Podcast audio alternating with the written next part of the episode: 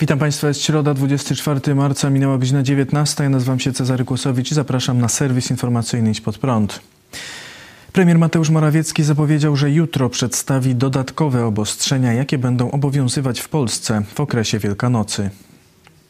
Musimy tą trzecią falę zdusić i dlatego będziemy w najbliższym czasie wdrażać kolejne obostrzenia, kolejne mm, rygory, które będą obowiązywały przez dwa tygodnie, tydzień przed świętami i tydzień po świętach. I mam nadzieję, że to doprowadzi nie tylko do zmniejszenia liczby hospitalizacji, ale także doprowadzi do zduszenia tej trzeciej fali, z którą się dzisiaj mierzymy, ale na którą na szczęście mamy już skuteczną odpowiedź, jaką jest szczepionka.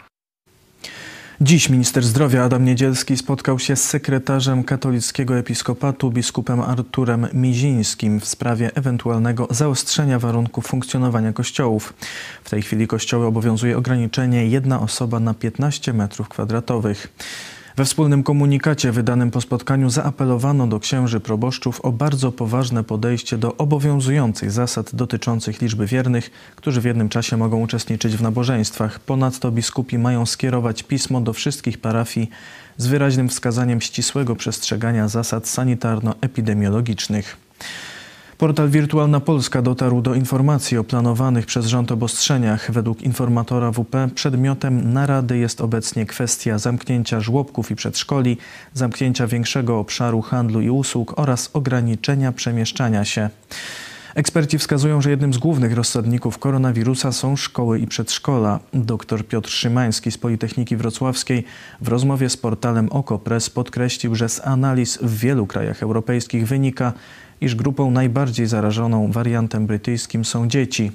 Zaznacza, że w Polsce nie mamy danych o zakażeniach wśród dzieci, ponieważ ich nie testujemy. Dr Lidia Stopyra z dziecięcego oddziału covidowego w szpitalu imienia Stefana Żeromskiego w Krakowie stwierdziła w rozmowie z Polsat News, że dzieci najczęściej zarażają się w żłobkach, przedszkolach i szkołach. Dziecko często jest pierwszym zakażonym koronawirusem członkiem rodziny, powiedziała lekarka. Podobną opinię wyraził Widź pod prąd na żywo Mariusz Michałek, ekspert Centrum Transferu Wiedzy, prowadzący dwie przychodnie będące punktami szczepień. Ja cały czas twierdzę, że po pierwsze głównym źródłem e, e, są małe dzieci, które są bezobjawowe, a szkoły, przynajmniej klasy, przedszkola i klasy 1-3 są otwarte. Klasy 1-3 zostały zamknięte w całej Polsce dopiero w poniedziałek. Przedszkola i żłobki wciąż działają. Minister Nauki i Edukacji Przemysław Czarnek zapowiada, że nauka stacjonarna może wrócić już w kwietniu. W Polskim Radiu minister powiedział: w dalszym ciągu uważamy, że kwiecień jest realny. Jest w tym momencie 24 marca. Jeśli to się okaże rzeczywiście, tak jak mówił pan minister Dworczyk, że mamy rekord zachorowań w trzeciej fali, ta fala jest teraz, to wszystko zależy od nas. Szanowni Państwo, po to wprowadziliśmy obostrzenia, po to cofnęliśmy naukę stacjonarną i znów skierowaliśmy dzieci w klasach 1-3 do nauki zdalnej na 3 tygodnie, żeby powstrzymać kontakty międzyosobowe, żeby powstrzymać, zdusić trzecią falę. To jest możliwe. Ogromnie wiele zależy od nas wszystkich. Sytuacja epidemiczna w Polsce jest coraz gorsza. Liczba osób zakażonych wymagających hospitalizacji wzrosła od wczoraj o 500 i wynosi 26,5 tysiąca. W użyciu jest ponad 2,5 tysiąca respiratorów. Liczba zgonów z powodu wirusa z komunistycznych Chin przekroczyła w Polsce 50 tysięcy. Tylko wczoraj zmarło 575 zakażonych osób. Stwierdzono ponad 29 900 nowych zakażeń, najwięcej od początku pandemii. Do tej pory wykonano w Polsce ponad 5 milionów 190 tysięcy szczepień przeciw koronawirusowi, w tym 112 tysięcy wczoraj. Dwie dawki otrzymało już ponad 1 800 tysięcy osób. Liczba stwierdzonych niepożądanych odczynów poszczepiennych utrzymuje się na poziomie 5100. Lekarz Tomasz Karauda zachęcał w dzisiejszym Idź pod prąd na żywo do robienia testów na koronawirusa przy infekcjach. Dzisiaj ta mutacja brytyjska pokazuje nam, że COVID-19 to nie jest tylko duszność, gorączka e, i e, zaburzenia smaku węchu. Dzisiaj COVID-19 to może być biegunka, to może być ból gardła, to może być zapalenie zatok. Mój tata, e, u którego stwierdziłem zakażenie, wykonując test, miał ból gardła, który potem przerodził się w ból zatok. I dopiero zrobiliśmy test i kilka dni później rozwinął pełnoobjawowy COVID-19, na szczęście bez niewydolności oddechowej, ale, ale rzeczywiście leżał połamany w łóżku. I, I zrobiłem prawidłowo. Dlatego zachęcam. Infekcja, test. Załóżmy, że mamy dwie sytuacje. Jeden pacjent mówi, mam infekcję, zrobię test. Test wychodzi dodatni. Taka osoba raz, że czuje się zaopiekowana, bo dostanie pulsoksymetr. Po drugie, jest w kontakcie z lekarzem rodzinnym, który kontroluje regularnie zdrowie. I mówi, zgłosimy się do szpitala, jak się pogorszy. Druga sytuacja. Pacjent ma infekcję, ale mówi, nie, nie zrobię tego testu, bo zrobię wszystkim i sobie problem. Nie dostaje pulsoksymetru, nie jest pod opieką lekarza rodzinnego, ale wniosek jest ten sam, no zgłoszę się do szpitala, jak mi się pogorszy. Ale jakie są konsekwencje tego? Jeżeli dostajemy pacjenta, który e, zrobił test, to od razu wiemy, że ma być hospitalizowany w oddziale COVID i od razu mamy dla niego leki. Osoba, która nie zrobiła testu, trafia jako podejrzenie COVID-19. Takiej osobie nie możemy dać osocza, nie możemy dać remdesiviru, nie możemy dać tocilizumabu, bo on ma tylko podejrzenie. Może to jest COVID, może nie. Nawet jeżeli my jesteśmy silnie przekonani, musimy mieć to potwierdzone. Więc robimy wymaz. Ale wymaz, zwłaszcza w którymś dniu infekcji, często nie wychodzi wynik od razu. Więc po paru godzinach dostaniemy negatywny wynik. Ten pacjent wciąż nie może być leczony.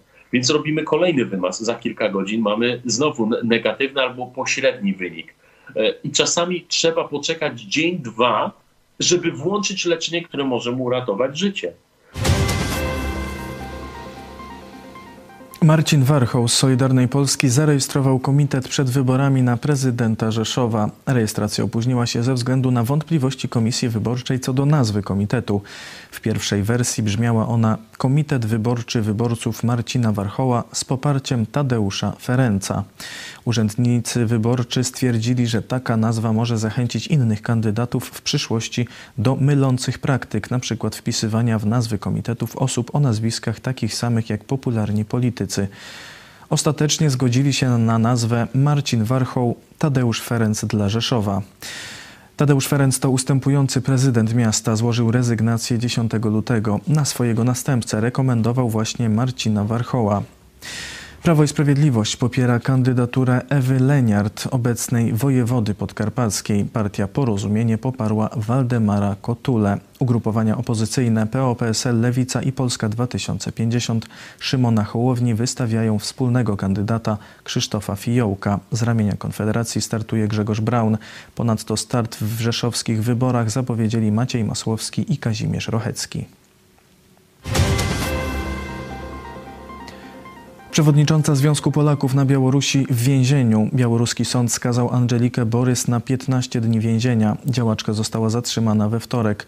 Była sądzona za organizację jarmarku rękodzieła ludowego. Impreza odbyła się na wewnętrznym podwórku konsulatu. Sędzia stwierdził, że było to nielegalne zgromadzenie. Andrzej Poczobut, członek zarządu Związku Polaków na Białorusi, stwierdził, że białoruskie władze prowadzą coraz silniejszą, agresywną antypolską kampanię. Do wyroku odniósł się premier Mateusz Morawiecki. Nie zgadzamy się na takie traktowanie Polaków, na branie tego typu właściwie zakładników. Tak można powiedzieć o tego typu działaniu, które władze białoruskie stosują na coraz szerszą skalę. Jest to działanie absolutnie niezgodne z jakimikolwiek standardami międzynarodowymi. Będę też o tym mówił jutro podczas e, Rady Europejskiej, podczas posiedzenia spotkania premierów i prezydentów państw członkowskich Unii Europejskiej. Wczoraj został wieczorem wezwany do Ministerstwa Spraw Zagranicznych Charles Dafe Białorusi i został mu przekazany zdecydowany protest naszej strony. Podobnie wczoraj do Grodna pojechał na spotkanie z lokalnymi władzami już celem wyjaśnień, co dzieje się z panią prezes Angeliką Borys, nasz konsul w Grodnie. Apelujemy do władz białoruskich, ażeby przestały szykanować Polaków, żeby przestały traktować Polaków jak zakładników. Już 2 miliony 750 tysięcy osób zmarło na całym świecie z powodu wirusa z komunistycznych Chin. Tylko wczoraj zmarło ponad 10 tysięcy osób. Światowa Organizacja Zdrowia ogłosiła, że cotygodniowa liczba zgonów na świecie z powodu COVID-19 wzrosła po raz pierwszy od 6 tygodni. Kierownik techniczna WHO do spraw COVID-19 Maria van Gerhove stwierdziła także, że liczba zakażeń koronawirusem wzrosła w czterech z sześciu wytyczonych przez WHO regionów. Dodała, że jest to spowodowane głównie brytyjską mutacją koronawirusa. Ukraina już drugi dzień z rzędu odnotowała rekord zgonów z powodu koronawirusa. Zmarły 342 osoby. Padł też rekord liczby zakażonych osób hospitalizowanych ponad 5400. Wielka Brytania przygotowuje się do wprowadzenia nowego prawa, w ramach którego wyjazd za granicę bez ważnego powodu będzie zagrożony pięcioma tysiącami funtów kary. Głosowania nad ustawą ma się odbyć we czwartek. Jeśli zostanie ona przyjęta, zacznie obowiązywać 29 marca. Amerykańska firma Pfizer rozpoczęła pierwszy etap badań klinicznych do ustnego leku na COVID-19. Producent podaje, że preparat jest wysoce skuteczny i bezpieczny i może być podawany osobom zakażonym we wczesnym etapie infekcji. Preparat zapobiega namnażaniu się koronawirusa w komórkach osoby zakażonej i według informacji producenta działa także na inne wirusy. Władze Chile ogłosiły wprowadzenie narodowej kwarantanny. Obostrzenia mają objąć 70% mieszkańców. Decyzja o kwarantannie została podjęta pomimo masowych szczepień przeprowadzonych w Chile. Do połowy marca ten kraj był w pierwszej piątce państw z największą liczbą wykonanych szczepień. Kwarantanna ma obowiązywać od jutra na większość, większości kraju. Nadal będzie obowiązywała godzina policyjna. Przemieszczanie się będzie możliwe tylko ze specjalnym zezwoleniem. Niemcy oczekują od Komisji Europejskiej rozmów w sprawie przyjęcia do obrotu rosyjskiej szczepionki. Amerykańska agencja Reutera podaje, że niemieckie Ministerstwo Zdrowia już w ubiegłym tygodniu wzywało do szybkiego zamówienia preparatu Sputnik 5. Premier Bawarii Markus Söder skrytykował Unię Europejską za opieszałość w negocjacjach dotyczących dostaw Sputnika 5 i stwierdził, że Europa powinna zamówić preparat jeszcze przed jego zatwierdzeniem. Rosja już przekazała, że może dostarczyć od czerwca dawki szczepionki dla 50 milionów ludzi w Unii Europejskiej. I przechodzimy do wiadomości sportowych. To był trudny, ale udany początek Magdy Linette w tenisowym turnieju rozgrywanym w Miami. Polska tenisistka pokonała sklasyfikowaną na 368 miejscu w rankingu WTA 16-letnią Amerykankę Robin Montgomery 6-1-3-6-6-0. Dla naszej zawodniczki był to pierwszy oficjalny mecz po prawie półrocznej przerwie spowodowanej kontuzją kolana. W drugiej rundzie rywalką Linette będzie Brytyjka Johanna Konta, notowana na 18 miejscu rankingu tenisistek. Piłkarze ręczni Orlenu Wisły Płock w jednej ósmej finału Ligi Europejskiej wygrali na wyjeździe z portugalskim Sportingiem Lizbona 29 do 25. Początek spotkania nie układał się po myśli graczy z Płocka, bowiem po sześciu minutach spotkania przegrywali różnicą trzech bramek. Ostatecznie gracze aktualnego wicemistrza Polski zaczęli odrabiać straty i do przerwy na tablicy widniał wynik 15 do 15. W drugiej połowie Płockczanie kontrolowali sytuację i ostatecznie mogli cieszyć się ze zwycięstwa. Do wygranej wicemistrzów Polski mocno przyczynił się Michał Daszek, który zdobył 7 bramek. Rewanżowe spotkanie odbędzie się 30 marca. Aneta Sankiewicz zajęła trzecie miejsce w konkurencji strzeleckiej karabinu na 50 metrów z trzech postaw rozgrywanych w ramach Pucharu Świata w Delhi. Taka sama pozycja przypadła Polkom w zawodach drużynowych. W konkurencji pistoletu na 25 metrów 11 miejsce zajęła Joanna Wawrzynowska, 12 była Agnieszka Korejwo, a 13 Julita Borek. Z kolei Maciej Kowalewicz zajął 14 miejsce w konkurencji karabinu na 50 metrów z trzech postaw. Zawody potrwają do 28 marca. Były znany strongman, a obecnie zawodnik MMA Mariusz P. ma status oskarżonego. Z ustaleń portalu Many.pl wynika, że sprawa dotyczy zdarzenia z 2018 roku, kiedy sportowiec miał wejść z ekipą do jednego z hosteli w Andrychowie. Następnie zaczął przepędzać gości hotelowych, wykręcać zamki, wywozić kanapy i materace samochodami dostawczymi. Do sądu akt oskarżenia wniósł współwłaściciel obiektu Andrzej Kowalczyk, który utrzymuje, że Mariusz P. przywłaszczył cudze mienie ruchome, co jest przestępstwem, za które które grozi od 3 miesięcy do 5 lat pozbawienia wolności.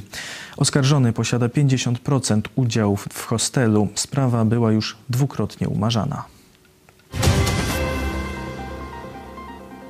To wszystko w tym wydaniu serwisu. Dziękuję Państwu za uwagę. Kolejny serwis jutro o 19:00. Życzę dobrej nocy. Do zobaczenia.